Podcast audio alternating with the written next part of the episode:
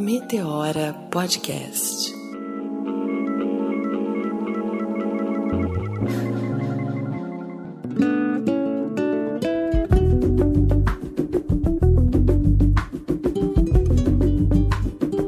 E tá começando mais um Meteora Podcast. Eu sou Cris Guterres. Olá, gente. Eu sou Renata Hilário. Para nós é uma honra. A gente realmente hoje está fazendo um programa super especial e eu não tenho dúvidas que vocês vão amar. Vou deixar nossa convidada se apresentar. Certo, Cris? Quer dar um, uma pala antes? Não, antes dela eu quero falar de novo, porque assim, a gente, eu tô extremamente orgulhosa de estar tá entrando nesse ambiente, mas não pelo ambiente. Nós estamos aqui na Alesp, Assembleia Legislativa de São Paulo, mas para vir entrevistar uma pessoa pessoa que eu desejei que estivesse aqui, trabalhei para que ela estivesse aqui. E essa pessoa é incrível, maravilhosa, quem é, quem é, quem é? Sou eu, Érica Malunguinho.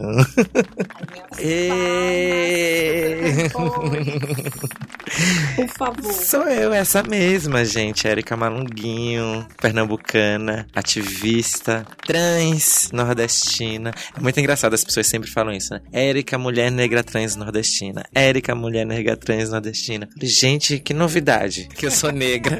que novidade que eu sou trans. Que novidade que eu sou nordestina. Eu sempre falo sobre isso, sabe o que eu falo? Eu falo falo assim: primeira coisa, essa determinação que me dão é uma determinação muito externa, né? Isso não parte de mim. Imagina que a gente tava lá em África, né, as Américas ancestrais, ninguém ficava, ei, tu é preto na Etiópia, ei, tu é preto na Zâmbia, ei, tu é preto na Guiné-Bissau, ei, tu é preto. Então, assim, quem me disse negra não foi eu, né? Mas como diria Vitória Santa Cruz, já que me disseram negra, pois negra, negra sou. Exatamente. Mulher e trans é seguir na mesma lógica, né? Porque, veja bem, em África, também nas Américas, as pessoas se construíram de forma, se construíam de formas muito múltiplas é, em termos de gênero, né? As, as, as, culturas africanas são múltiplas e heterogêneas. E aí você tem, sei lá, os Gueledé, a sociedade Gueledés, né? os povos Bambara no Mali, que ensinavam os homens a não serem tão homens. Tem várias coisas, o próprio panteão africano dos orixás, que se atravessam em diversas afetividades. O Xumaré, metade do ano é homem, metade mulher. Então, assim, tem os povos ancestrais das Américas também, os indígenas da América do Norte tinham oito gêneros catalogados. Então, assim, quem disse mulher e trans também não foi eu, né? E nordestina eu descobri quando cheguei em São Paulo. É. Essa é bem recente. Essa é mais recente, né? São Paulo gosta de dar uma taxada, né? É. Aí em, em, São Paulo teve essa descoberta. E a gente aproveita esse especial Stalker justamente para trazer essas particularidades. Porque as pessoas acabam limitando a gente, colocando a gente numa caixinha. E, gente, é meio que óbvio que a Erika é um mundo de possibilidades aqui. Uma pessoa incrível que pode trazer mais para nós. Aí a gente queria conhecer, assim, fazer uma linha do tempo, minimamente, saber um pouquinho assim da sua juventude, infância, até os tempos de hoje, o que, que você tem para contar. É o bem que te confio. Caso esteja por vir. É difícil construir isso, né? Porque eu tenho 18 anos, então eu sou muito jovem. Amor, você já fez 18? Eu fiz 18 ontem. Então, fazem. Faz. Ah, deixa eu ver. 18 anos que eu tô em São Paulo. Que eu moro em São Paulo. É, nasci em Recife. Depois de um tempo. Assim que eu nasci, na verdade, a minha mãe mudou. Que ela separou do meu pai e foram morar num, numa cidade que é bem perto de Recife. Lá as dimensões territoriais são bem pequenas, né? Então ela foi morar num, numa cidade chamada Paulista, que é uma cidade que eu adoro, que tem um monte de praia gostosa e tal. Ciranda de Lia e Ciranda. Não é de Itamaracá, né? Mas Ciranda de Dona Duda, na verdade, não é de Lia, de Lia em Itamaracá. Enfim, tive uma infância linda, brinquei muito, corri, fiquei na rua o tempo inteiro, causava horrores, perturbava o juízo de todo todo mundo. É, minha mãe tinha que ir várias vezes na escola para me pegar, porque era difícil, assim. Eu às vezes ficava presa na escola, porque fazia umas coisinhas assim.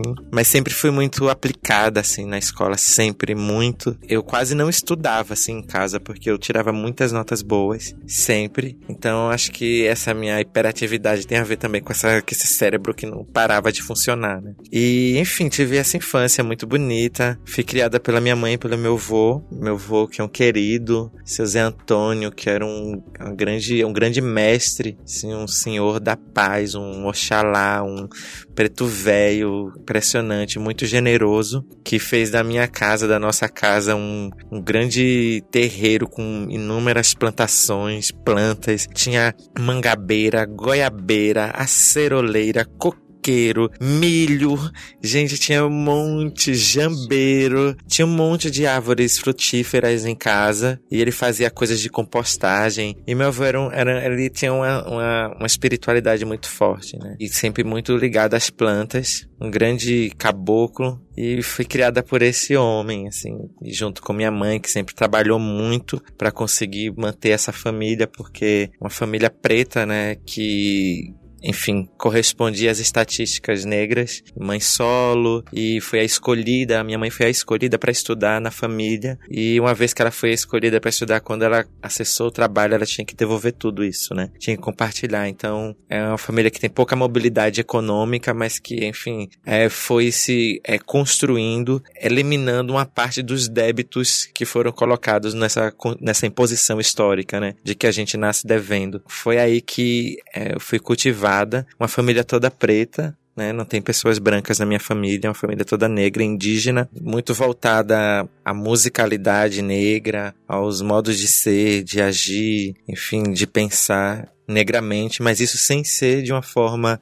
intelectualizada, acadêmica, era orgânica mesmo, né? assim. Então era nós e era nós ali, só tinha nós e etc é isso, assim, minha infância era isso, era muito bonito. Eu, entre umas das coisas que eu fazia, né, dessas astúcias que eu fiz, que eu fazia na infância, que acho que tem muito a ver com o que estou fazendo aqui hoje na Lesp. Eu lembro quando teve a primeira, tinha, tinha muita mobilização política em casa, né, tinha muita mobilização política. Meus avós, o pai e a mãe da minha mãe, eles eram muito ligados à política. A minha mãe, ela era filhada do líder das ligas campesinas, um dos líderes, o Francisco, Francisco Julião. E então isso era um tema muito recorrente, né? Coisa da luta pela terra, território e tal. E aí minha mãe, com 19 anos, tinha ela montaram uma escola para dar aula para as crianças lá da região. Essa escola foi construída pelo Miguel Arraes, que era uma liderança de esquerda da época. E que também era ligado a Francisco Julião, as campesinas e tal. E Miguel Arraes foi preso no regime militar. Aqui é que minha avó fez, astuciosa que era, foi-se embora para a delegacia, ficou lá cantando seresto até... E aí, então, isso era uma coisa, assim, a gente, minha mãe, meus avós, participavam da política, só que nunca tiveram possibilidade de acessar, porque afinal de contas a política é racista, assim como tudo. Então, assim, não viam neles é, figuras possíveis para adentrar essas disputas. Enfim, eu sei que eu ouço, vejo isso acontecer todo dia lá em casa, né? Cresço ouvindo isso. Aí tem as primeiras eleições diretas, que aí tem Lula e Collor. Aí o que, é que eu faço da vida? Pego uma caixa de sapato, lembro até hoje. Quantos anos você tinha? Ah, é uma diaba. É, a primeira foi, tinha oito anos. Porque a primeira, foi a, as diretas foi 89, a primeira eleição foi 89, isso mesmo. Aí eu peguei uma caixa de sapato e coloquei a eleição Lula e Collor. Só que eu peguei um menino lá que, que eu achava que era Lula, um menino, um moleque da rua, outro que eu achava que era Collor. E assim, eu fiz uma análise fenotípica para colocar Lula e Collor, viu? fiz assim, uma coisa assim, eu falei, esse aqui é cola, esse aqui é Lula. E aí saí com essas cédulas na rua, assim, na, na rua de baixo, na rua de cima, até que o resultado Lula tinha ganho, né, na minha eleição. Não ganhou na, na eleição, enfim, né, institucional, mas, mas na minha eleição ganhou. Enfim, e aí isso sempre foi, como eu falei, né, era sempre foi um tema muito recorrente. Então, na adolescência, eu juntava meus amigos para da escola para falar sobre o período eleitoral eleitoral. Eu provocava essas situações, né? De tava todo mundo ali na quadra da escola, então chegava e começava teretetê, teretetê, você vai votar em quem? Teretetê, teretetê, teretetê, teretetê, sempre. E aí, e debatia. E aí, às vezes, assim, o pessoal não sabia o que fazer, ia me chamar para ir para não sei para onde para falar sobre não sei o que, que era exatamente sobre eleição. Porque era isso. Então, lembro também de, junto com professores, organizar manifestação em relação ao prefeito da cidade que estava desviando verba da merenda da escola. Aí ia todo mundo lá para a prefeitura, para a sede da prefeitura. Então, é sim, isso fazia parte, mas não como uma parte institucional distante, como uma parte institucional que me diz respeito quanto, né, participante do mundo. Então eu acho que é, eu sempre observei desse jeito por conta da minha família, meus pais, minha avó, né, meus avós tal. Acho que isso foi se modificando de lugar à medida que eu fui né, crescendo e aí fazendo minhas escolhas pessoais de agir no mundo. Então é, é, vivi um tempo né? Comecei a fazer pesquisas em arte na adolescência também, é, discutindo, debatendo gênero e, e, sexualidade por meio da moda. E aí isso vai se intensificando até que eu saio de Recife, venho para São Paulo e aqui em São Paulo eu adentro a cidade também dando continuidade a tudo isso que, tá, que acontecia lá. Até que chega um momento que, enfim, é, organizo isso, entro, é, vou estudar educação e fico, enfim, muito atravessada por, por essa ciência, né? Que é a ciência do compartilhar as experiências do mundo, compartilhar as experiências de forma sistematizada, que é de ouvir, que é de aprender com, com a escuta, né? E, e construir novos processos. E aí eu fico durante muitos anos trabalhando com educação e artes, dou aula para professores, para crianças, para adolescentes, enfim, de artes e de cultura culturas. E produzindo também, fazendo formação de professores da rede pública municipal, da, de uma rede de circos, e fico muito fiada nisso tudo. E tal, aí não só em São Paulo, né, em várias cidades do país, e produzindo também artes e tal. Mas eu sou um artista enrustida. Eu não consigo me libertar, assim, colocar as coisas para fora, mas, mas eu tenho. Hã? Ou ainda não. Ainda não, né? Mas, mas eu tenho muita produção, tá tudo assim, então, ó. É... E tem uma produção imensa e extremamente importante para todo um contexto negro dentro da cidade de São Paulo e referência para fora, que é o nosso quilombo, que é a Aparelha Luzia, né? Sim. Aquilo ali é uma produção sua, até o colocar a arte de outras, outros artistas negros, dispor aquilo ali, é sua grande produção, né? Deixa eu até aproveitar e fazer um gancho, né? Você falou de escolhas pessoais em um determinado momento lá em Pernambuco, você deve ter tido um clique. Eu vou para São Paulo, eu quero saber assim os motivos que te trouxeram para cá, porque São Paulo. E aí também saber se você já tinha consciência dos seus sonhos, sabe? Enquanto pessoa, meu sonho é isso, meu objetivo é esse no mundo, ou você foi sendo tomada pelas coisas que iam acontecendo, porque já deu para perceber que você sempre foi articuladora. Como que foi isso? Como que isso se deu? É muito difícil racionalizar essas coisas todas, porque é, uma coisa eu tenho, eu tenho certeza, já, eu já me perguntei muitas vezes sobre isso, mas uma coisa eu tenho certeza é que eu permito que a vida adentre, né? Tem uma música de Gonzaguinha que eu acho que combina muito com esse meu caminhar, que é assim. E que essa vida entre assim, como se fosse o sol desvirginando a madrugada. Quero sentir a dor dessa manhã, nascendo, rompendo, rasgando, tomando meu corpo então. E eu chorando, sofrendo, gostando, adorando e gritando, feito louca, alucinada e criança, sentindo meu amor se derramando não dá mais para segurar. Pá! Explode coração. Tem uma coisa que é assim, né, dessa disposição do mundo adentrar, que eu acho que equivale ao incômodo e à necessidade e ao sonho que eu sempre tive, tenho e continuo, né, alimentando de que as pessoas estejam bem. Assim, eu sou um ser da felicidade, da prosperidade, do afeto, assim, eu sou movido à felicidade, mas isso não está garantido para todo mundo. Então, assim, enquanto isso não estiver garantido, então eu tenho que tretar, porque, assim, é, é, é essa grande questão, é essa a minha força motriz. Eu sou movida a prosperidade, a felicidade. E o fato das pessoas não terem acesso a isso me faz é, reverter e mobilizar uma porção de coisas. Inclusive a mim também, que, que fui limitada e cesseada de vários processos de, de liberdade, de emancipação, por conta de estruturas aí normativas, racistas, machistas, né, é, LGBT transfóbicas, que foram também me colocando sempre em condição de negociação. Só que eu não aceito isso. Isso não é normal, entende?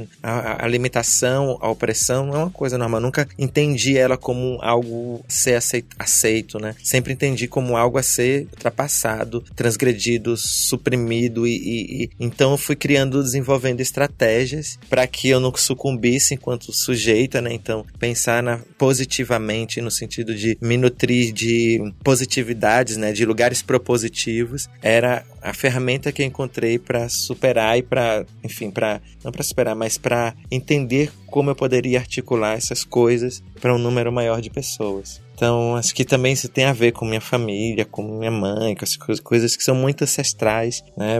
É, de ver sempre essa minha mãe que foi, uma vez que teve acesso, né? É, porque estudou, que foi escolhida para estudar, então tem que redistribuir para a família. Então, essa coisa que a galera fala, uma sobe puxa a outra, ninguém solta a mão de ninguém. Nosso povo sempre soube disso, porque faz parte da nossa construção, né? Fundamental, existencial, a coletividade. Lembrei de outro episódio da infância é, quando eu entro na escola na quinta série, saí da quarta, vou pra quinta, eu vou pra escola, que eu gostava, gostava muito dessa, dessa escola, era uma escola pública, que era uma escola referência, assim, na cidade. Então estudava gente variada, de diversos lugares econômicos e sim, tinha professores pretos, de vários professores e professoras negras e negros. É, isso faz muita diferença na vida, sem dúvida. Hum, e tenho certeza que isso diz respeito a. Eu nunca tive. Eu nunca tive. Nunca tive. E foi muito significativo para mim que eu falei disso ano passado, que eu fui participar de uma banca de TCC e a aluna era negra e ela tinha feito um TCC de comunicação falando das jornalistas negras e as duas professoras da banca eram negras negras. E eu, fiquei, eu chorei na banca, porque eu falei, eu, eu nunca tive essa possibilidade de poder trocar conhecimento e aprendizado com uma professora negra. Então, isso da sua história, uau, já tô, já tô aqui, ó, só. É que e isso é, é, conecta a gente num lugar muito importante. E assim, estruturalmente falando, quando a gente fala assim dessa estrutura racista, significa que aquela pessoa sabe exatamente o que você passou. Então, assim, ela, ela, ela dificilmente ela será será opressora nos lugares onde a opressão sistêmica estrutural será. Né? Então, acho que tem esse lugar e tem, enfim, outras coisas subjetivas aí que eu achei que eu não vou contar, não. Aí eu lembro quando eu entrei na quinta série, não tinha essa história de trocar os livros, sabe? De os livros do outro ano. Só que aí eu, todo mundo comprou, mater... comprou material escolar, os livros, toda aquela lista infinita de livros. E aí tinha uma galera que não tinha livro. Aí o que que eu fiz? A Jaba foi lá na turma seguinte, na sexta série, e fez um recolhimento em todas as sextas séries de livros. Levei para casa, apaguei todas as lições, do início ao fim, e aí levei para fazer uma distribuição para quem não tinha, mas eu não queria expor ninguém. Não fiz isso publicamente. Então fiz um, um esquema, assim, de chamar para lanchar, não sei o que. Eu falei, tenho livros, só que não vai dar para todo mundo. Então precisa tal, não sei o que. Acho que é, acho que isso diz, sabe? E quando acho que a educação, esse percurso na educação também diz muito é, sobre isso. À medida que eu vejo que aconte vai acontecendo esses espaços que eu trabalho de educação, tem uma limitação no sentido de ser efetivamente radical ao que é necessário para se mexer estruturalmente. Eu vejo que esses lugares que eu, que eu, trabalho, eles querem mudança, mas eles têm uma limitação institucional. Falar, ah, gente, isso só vai funcionar se eu fizer. Aí eu falo, ah, rompe tudo, acaba com tudo, sei o que, fui lá, fiz meu mestrado, e aí eu falei assim, não, esse lugar tá na minha cabeça. Aí foi aí que o quilombo veio de volta, né? Dessas matrizes todas, entendendo a arte como um, um, vetor, não só pela minha proximidade enquanto artista, mas por ser é, um ser vivente de um lugar, de uma cidade que a arte não está dissociada da vida das pessoas, que é Recife, Pernambuco. Né? A arte ela é presente, constante, cotidiana. Né? Ouvir maracatu, é, você tá na rua e você tem um caboclo de lança passando, daqui a pouco passa uma burrinha dando umas chicotadas assim. Então você tem os caboclinhos, você tem ciranda, você tem freio, você tem a dança, você tem a música, você tem arte constante, a fantasia, a ludicidade presente na vida das pessoas. Isso que vai dizendo esse lugar artístico. Eu só entendo que, é, que sou artista depois quando é, dá um bug no meu cérebro e faz assim, não, olha o acidente aí gritando no seu ouvido. São Paulo separa a mente do corpo, né? razão e sensibilidade separa. Então você tem que se dizer artista. Mas até então não precisava disso, porque eu exprimia linguagens como se exprime tudo, qualquer coisa, né? Olhar, falar, conversar. E aí pensando nisso em termos de linguagens artísticas é o mesmo lugar. E aí eu acho que a, a Luzia, esse quilombo, é isso, é, é, essa construção, né? Que diz respeito, obviamente, a não a minha vida apenas, são muitas vidas pretas que vivem e que passam por coisas muito próximas, parecidas, etc. Mas que a sistematização de cada uma vai para um lugar. Então, né? Você sistematiza construindo o seu restaurante, sistematiza indo para academia, sistematiza fazendo aquela profissão XY tal, tal, não sei o quê. É, a Parelha Luzia é uma sistematização dessas experiências, né, de negritudes diversas, pensando obviamente como isso pode ser gerador de afeto, de tranquilidade, de cura, para que a gente possa começar do zero, sabe, criar um horizonte. Então, nesse lugar que vem a Parelha e está aqui na Assembleia Legislativa é continuidade desse processo. Então, é, não é separado, dissociado, né? A política institucional não está longe das nossas vidas, nunca esteve, né? Não deve, pelo menos não deveria estar. Então, tá aqui também significa sistematizar esses processos e colocar dentro de uma outra atmosfera para mobilizar outro lugar, que nesse caso é essa institucionalidade,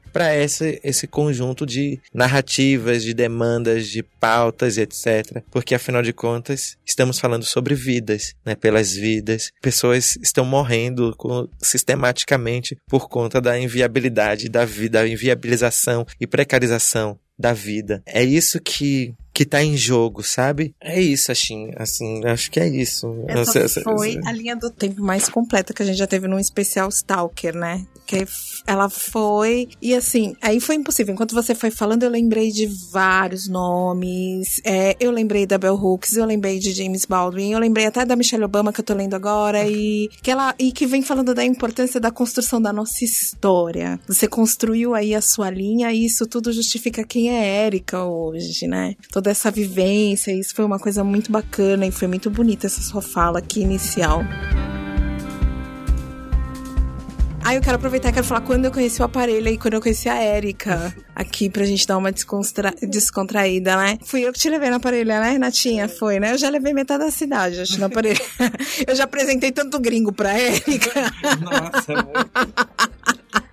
Nem lembra mais, né? E foi muito engraçado, porque eu tinha acabado de fazer minha primeira viagem para Nova York. E eu tinha voltado, assim, completamente impactada de poder frequentar lugares completamente negros, mas que não fossem só as pessoas negras, mas as discussões, o pensar ali dentro, né? Era, era o trabalhar realmente pela importância e pela humanização das vidas negras. E eu vim pro Brasil assim, putz, a gente tem que ter um lugar assim no Brasil, eu não acredito, como assim e tal. Aí me liga a Pamela Aleixo e fala assim: Preta, tem um lugar que a gente precisa ir, eu vou fazer uma festa, eu nem lembro se era aniversário, o que, que era despedida, que eu acho que Pamela ia pra África, alguma coisa desse tipo. Eu quero que você venha e tal, né? Mas só deu o endereço, não falou mais nada. Deu o endereço. Quando eu cheguei lá, eu e, e aí eu liguei pra Rebeca, Rebeca Leteia, que tá lá em Moçambique. Rebeca, eu tenho uma festa no Aparelho Luzia. Você conhece? Como você não conhece o Aparelha? é o nosso espaço, nosso quilombo, vem aqui, eu vou te apresentar a Érica, não sei o quê. E eu cheguei naquele lugar, a Érica me recebeu tão bem que é inesquecível o dia que você me recebeu. Que eu cheguei, a Rebeca falou: Olha, se a Erika é uma amiga que você me mostrou a casa inteira. Até a foto do banho, da porta do banheiro. Você, você me explicou. Eu nem vou comentar aqui, deixa pra lá. Só pra maiores de 18 anos o que é a foto do banheiro. E eu falei assim, cara, é aqui. É esse o lugar que eu sonhava, o lugar que eu esperava. Essa era a recepção. Eu nunca tinha sido tão bem recebida num lugar quando eu fui lá no aparelho parelha. E foi muito de energia, de toque, porque eu vi que as outras pessoas que chegaram não receberam aquela recepção. Brincadeira, não é que eu tô querendo me tornar especial, né? A pessoa vai aproveitando a situação, né? e eu levei milhares de pessoas naquele lugar. Eu acho que durante um ano eu fui todos os finais de semana no Aparelha, sabe? Porque ressignificou a minha vida, a minha existência, a minha, a minha busca por essa humanidade enquanto mulher negra. E o quanto é importante não só para mim, mas assim para Renata e para diversas outras pessoas. Então, esse é o momento que eu preciso dizer, Érica, obrigada. A sua existência faz com que a minha existência tenha um significado diferente. E a sua história acaba fazendo parte disso, porque é isso que te construiu. Eu tava ouvindo aqui mega emocionada e pensando como tudo faz sentido, né? E como é importante a gente conhecer verdadeiramente as pessoas. Porque hoje a Érica é deputada, a Érica foi quem gerou o aparelho Luzia, mas vocês puderam acompanhar, é uma pessoa incrível com histórias fantásticas e que justifica estarmos onde estamos, né? E aí eu pensando aqui comigo, a sua infância foi uma semente, a gente hoje tem um aparelho Luzia, mais que isso, eu realmente vejo hoje aqui a Assembleia como uma extensão mesmo da Parelha Luzia. E aí eu penso, o que mais está por vir, né? Porque é uma, uma missão, não tenho dúvida, espiritual. E a gente vai descobrir aí ao, ao longo dos próximos anos o que nos aguarda é uma honra para mim estar tá ouvindo aqui essa história. E eu queria ouvir de você, Érica, é, se você já se deu conta disso, desse braço que hoje é a Assembleia e de quais são os próximos caminhos, qual que é o sonho da Érica, qual é o futuro. A gente sabe também que você é que está enquanto figura, né, a deputada, mas existe um coletivo por trás, então existem pessoas por trás com o propósito de levar isso adiante. Eu queria que você comentasse um pouquinho disso, dessas coordenadorias, dessa organização. Que se intitula Mandata Quilombo. Mandata Quilombo, exatamente. A gente não anda só nunca, né? Assim, contar todas as histórias, é, sempre tem muitas gentes. Né? Nós somos, nós, nós estamos sempre sustentadas por muitas energias, né? Por muitas, por muitos seres que físicos e metafísicos que estão aí nos apoiando e dando, enfim, dizendo vem por cá, vem aqui, etc. É, a Parelha Luzia também é assim, né? Tem lá Mariana Rocha, Vitor, Ferreira, tem, enfim, Lilica, enfim, Miriam, Maiara, Malu e todo mundo que já passou lá, Cícera. Enfim, assim, é um, é um, é um é isso, são sempre quilombos. Agora a mandata, ela a missão, o objetivo né? Eu vou começar por isso. A missão, o objetivo é construir políticas interseccionais estruturantes. Isso no sentido mais racional, né? E para isso, enfim, essas políticas interseccionais e estruturantes, elas visam um projeto maior, que é um projeto político e pedagógico que acontece no decorrer dessa interseccionalidade e estruturação para a reintegração de posse para a alternância de poder. Então essa mandata ela está cultivando o solo em termos organizativos, em termos de produção de política, construir política, que é isso, interseccionalmente, de forma estruturante, para a alternância de poder, para a reintegração de posse. Isso só será possível se associado existia um projeto político-pedagógico. Isso é conceitualmente como ela age, né? Como ela pensa e tal. E isso é viabilizado por meio de quatro coordenadorias uma de articulação política, uma de comunicação, uma de administração e uma jurídico. Essas quatro coordenadorias elas se ramificam em mais algumas partes. A de articulação política que é, tem uma articulação que é de direito à terra, luta pela terra, território, movimentos de moradia e interior. Uma outra que é de mulheres e LGBTs. Uma outra que é de movimentos estudantis, educação, universidades, etc. Uma outra que é de masculinidades, povos de terreiro e movimento negro. Uma outra que é culturas periféricas, culturas descentrais, artes e cultura, enfim, como um todo, e uma de segurança pública. É isso. Tem a de comunicação, e aí a gente tem uma, a nossa estratégia, né? A gente constru, tá construindo uma estratégia de comunicação, mas são três pessoas, né? A coordenação da Lígia, Rosa, e mais duas pessoas, enfim, para pensar é, num, num conceito mesmo de comunicação a partir disso tudo que está sendo desenhado. Eu devia ter falado o nome das pessoas, calma. Quem está na coordenação de política, Juliana Gonçalves, e aí estudantes é a Taína, de Cultura e Arte, Jennifer Nascimento, Mulheres LGBT, Maria Clara, Jennifer Nascimento, a Jurídico tem a Juliana Souza e a Tainá Yared, Sandra Silva, que é chefa de gabinete, Gabriela Gomes, que é coordenação administrativa, e aí tem Felipe Barreiras e Erika Zevich, que fazem uma mediação dessa da minha figura política, pessoal e como isso circula dentro não só da Assembleia Legislativa, como dentro de outros espaços, enfim, e, e fazem uma parte mais pessoal minha. A Lígia é, recebeu, a gente estava numa conversinha, ela entregou, ela começou a falar, mas não foi, do terreiro político-pedagógico. Eu fiquei ah, é, super. Verdade. Faz parte do. Porque o projeto é político e pedagógico. Esse projeto político é político e pedagógico. E aí tem um terreiro político-pedagógico que é o processo que, que, que organiza os processos formativos de compartilhamento de saberes em torno da institucionalidade política. Então é isso, é, é falar desde o que,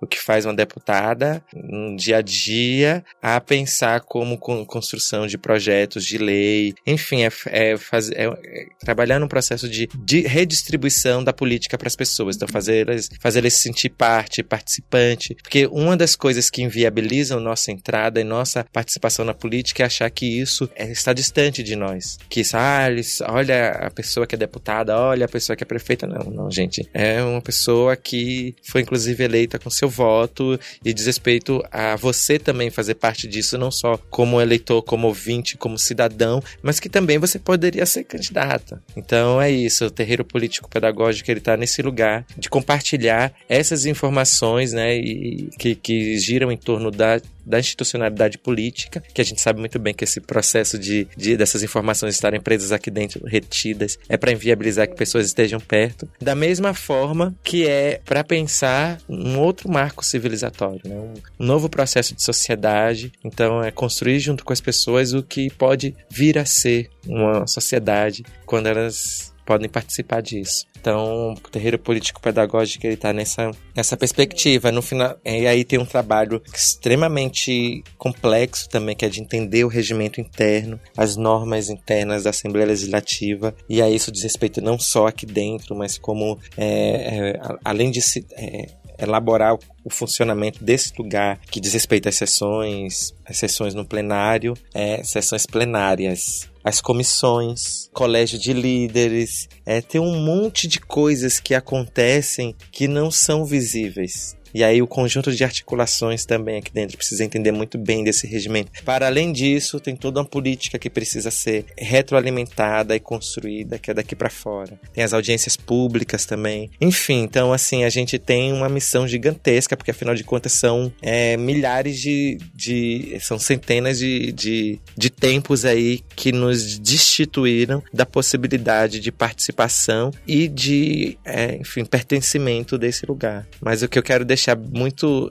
às escuras é que isso não é um bicho de sete cabeças. Nós estamos vivas, presentes, um corpo negro vivo, de travesti mais ainda. É uma prova real de que, enfim, nós conseguimos a permanência e mais do que isso, nós conseguimos é, lidar com todas as adversidades e, se, e, nos fazermos presentes. Então, esse lugar não é um lugar hermético, a LESP não é hermética, a prefeitura não é hermética, enfim, eles tentam deixar hermético, mas a gente sabe que quando nós estamos por aqui, que nossos passos vêm de longe, a gente consegue, enfim, fazer diferenças sim, reconstruir narrativas, não só pela presença do nosso corpo, porque isso faz diferença, mas mas é um corpo-intelecto, né? A ocupação de espaço com nossos corpos nos diz respeito apenas à estética para fora, como forma. É forma e conteúdo, é corpo e intelecto, né? Razão e sensibilidade juntas, corpo e mente, enfim, tudo integralmente atravessando a normatividade e a racionalidade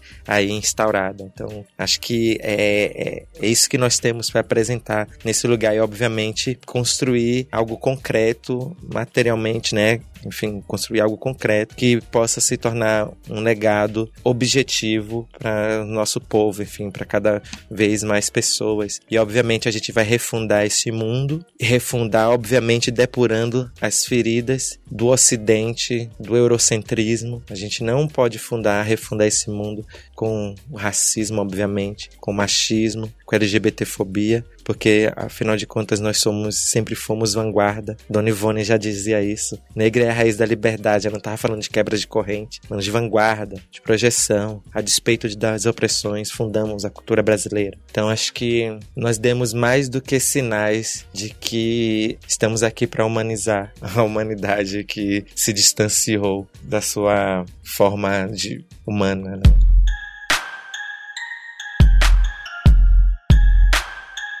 Hoje é 30 dias de governo. Tem uma, todo um, um, simbolismo nessas datas de 30, de 100, de 60 e tal, mas assim, é porque nós estamos gravando hoje, 15 de abril, né? Renata puxou minha orelha aqui, fala o dia, que o programa vai ao ar aqui daqui uns dias. Mas assim, o que, que rolou nesses 30 dias? Essa insurgência trans aqui circulando por esse ambiente que, que rolou? Olha, tem uma coisa que é de ordem objetiva, material, racional, concreta, e tem coisa que é de ordem subjetiva, irracional, enfim, e imaterial. O concreto que eu posso dizer que, decepcionando algumas expectativas, não passei por processos violentos na minha recepção aqui. Não fui hostilizada em momento algum. Muito pelo contrário. Os funcionários da casa, vários deputados, sempre se relacionaram comigo de forma, é, enfim, extremamente cordial, e etc. Só que isso é o material concreto. Só que aí tem um subjetivo que a gente não capta rapidamente. Uma prova disso foi o que aconteceu recentemente, né, que um dos deputados daqui falou que tiraria uma pessoa trans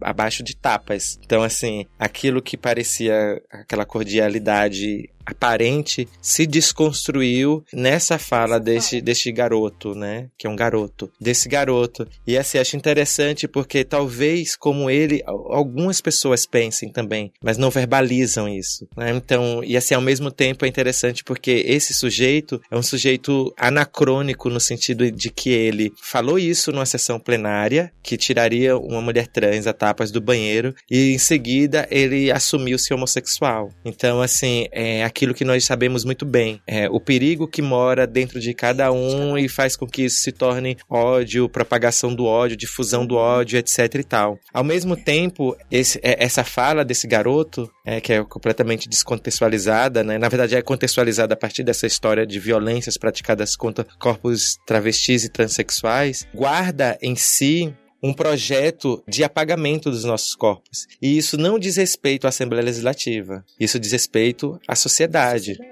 Diz respeito à sociedade. E esse assunto só veio à tona porque aí, aí volta aquilo que eu estava falando de concreto, material e de subjetivo. Só vem à tona porque um deputado, um outro deputado, chama Altair Moraes, ele resolveu escrever um projeto para proibir a entrada de pessoas trans é, nos esportes, em competições esportivas. Então, assim, aí ele foi alegando algumas coisas no projeto, mas obviamente quem pauta a gente é o Comitê Olímpico Internacional, porque eu acho que é a maior autoridade para falar sobre esportes e eles têm determinações muito explícitas sobre a presença de pessoas trans no esporte. O fato é que o que faz uma pessoa, sabendo que tem uma determinação do Comitê Olímpico Internacional e ele diz que é da pauta dos esportes, eu tenho certeza que a, a comunidade esportiva tem inúmeras outras pautas, o que faz ele se sentir no direito ou no dever ou na necessidade de precarizar vidas já precarizadas, né? De construir mais barreiras para a população trans. Então, isso é um sinal que é de ordem subjetiva, que não estava ali, porque ele é extremamente cordial, por exemplo. Ele é extremamente cordial, mas olha o que.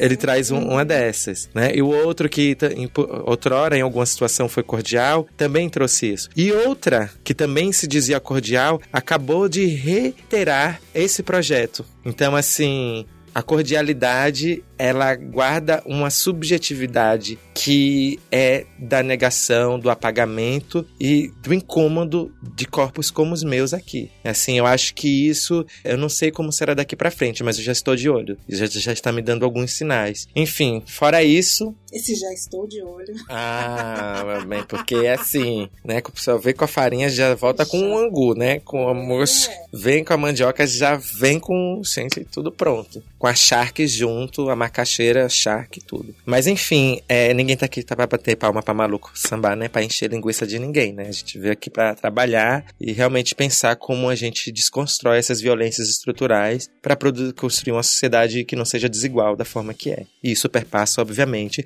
por reparar distopias, distorções históricas de algumas populações. População preta, LGBT. A gente precisa fazer, construir reparações nesse processo. Então, acho que é isso. E aí, o que, que tem mais? A gente se debruçando sobre o regimento interno, entendendo a circulação dentro desse lugar, é, sabendo sim que nós temos capilaridade e voz para a produção de algumas pautas, por exemplo, quando aconteceu esse fato do desse deputado, do Douglas Garcia, não só a Lesp se revoltou contra ele, como a sociedade foi, foi um, um. A ponto dele assumir uma, a homossexualidade. Exatamente. Então foi. Então quer dizer assim. É, a política ela está acontecendo. Ela é aqui dentro, ela é lá fora. Mas ela está acontecendo. Está acontecendo. Afinal de contas, foram sim mais de 55 mil votos Exatamente. que colocaram você aqui. Não foi um, um, um pouco, uma outra pessoa. Isso é, é uma, um desejo de 55 mil pessoas. Exatamente. Que se materializa nessa presença.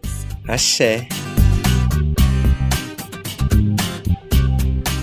A gente, ao longo da história, a gente teve momentos onde essa sensação de medo prevaleceu. Seja na época da ditadura, época da escravidão, nazismo, a gente teve marcos aí na história. E a gente está passando por um período muito difícil, onde o medo está tomando conta, onde muitas pessoas estão sem esperança, onde outras pessoas nem estão percebendo porque isso não afeta elas diretamente e seguem a vida normal mas a gente sabe que a gente está aqui por conta dos nossos ancestrais. Teve muito sangue derramado para a gente estar tá aqui hoje. E eu queria falar de esperança. Se você é otimista, acho que já tenho a resposta por todo esse contexto que você trouxe pra gente. É, e por que ser otimista? Por que, que a gente deve ser otimista? Por que, que a gente tem que continuar lutando? Porque eu acho que a gente tem essa alma bélica mesmo, né? A gente tá aqui pra, pra guerra, né? Então, se a gente veio com as nossas espadas, quero te ouvir.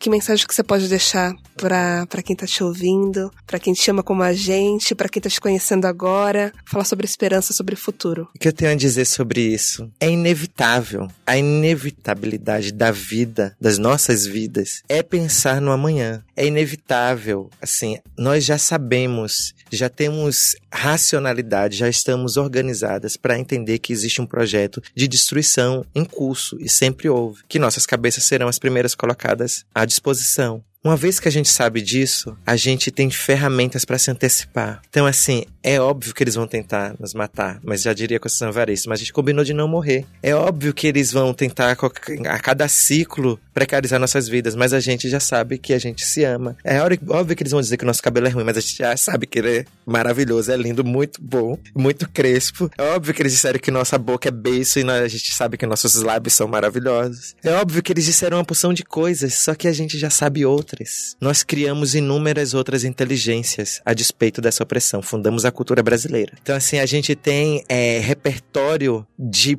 projeção, de vanguardismo e de decisão, de pensar no futuro e no amanhã, pelo próprio fato do nosso corpo estar tá vivo. O maior ato de resistência é um corpo negro vivo. Então, assim, é isso. Não tem outro jeito, assim. Nós estamos vivas, vamos continuar. Não deu certo o projeto de branqueamento, não deu certo e não vai dar certo, porque quando um, enquanto um tombar, vai 100 se levantarão. Então, assim, não tem outro jeito, é inevitável. Ou eles ou cedem, ou, cedem, ou não haverá paz para ninguém. Né? A guerra que está instaurada já deu sinais de cansaço de todos os lados. Os donos do poderes também estão sentindo o revés do da guerra que foi construída por eles. Então, minha avó tem uma frase que é muito boa, que é assim: a merda que bateu na água, a água bateu na bunda. Então, assim, tem uma coisa que já, está, já é visível, é insustentável continuar dessa forma. E nós temos não só força, como habilidade, como capacidade, acima de tudo,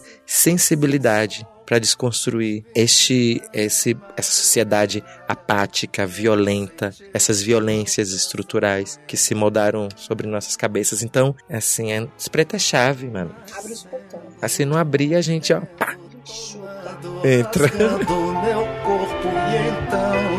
Vou finalizar, que a gente já estourou o tempo. Érica tem que ir. Agradecer, reverências, mulheres negras, um novo marco civilizatório, repensando uma nova sociedade e reforçar que essa luta não é uma luta só por nós, é uma luta por todos. Porque se nós que estamos, quando a gente conquistar a nossa humanidade, é porque todo mundo já é visto enquanto ser humano. É isso, obrigada. A gente tá muito feliz. Agradecer a Lígia, que é. Eu, você sabe que eu sou fã da Lígia também. Um dia eu é. cheguei na. Eu cheguei. Acho que foi a Rose. Ai, me apresenta aquela moça, você conhece ela? É a Lígia, eu sou fã dela. Me apresenta ela e ela não me aceita no Instagram. Sou. E agradecer a Lígia, porque a gente deu uma pentelhada na Lígia para conseguir fazer essa entrevista, porque a Érica já nesse início de governo tá tendo vários compromissos e é muito legal ver o quanto você se compromete mesmo. E eu não esperava diferente por saber que você era uma pessoa comprometida. Aliás, quando a gente deu aquele voto é por realmente saber que você seria essa pessoa que assumiria esse lugar tão esperado que a gente queria ter em busca dos nossos direitos e em busca da nossa humanidade. Amor, obrigada! Brigadão, Renatinha, finaliza aí para nós. Quero agradecer a generosidade, Érica, Érica Malunguinho, nossa deputada, muito obrigada. Lige Hipólito, porque Cris me ensinou que tem que ter nome e sobrenome. A gente é super sua fã, obrigada por essa correria. E é isso, gente, para nós é uma honra. Escutem a gente em todos os canais, Spotify, iTunes, SoundCloud. Estamos juntos, Beijo. certo? Beijo, axé. Axé.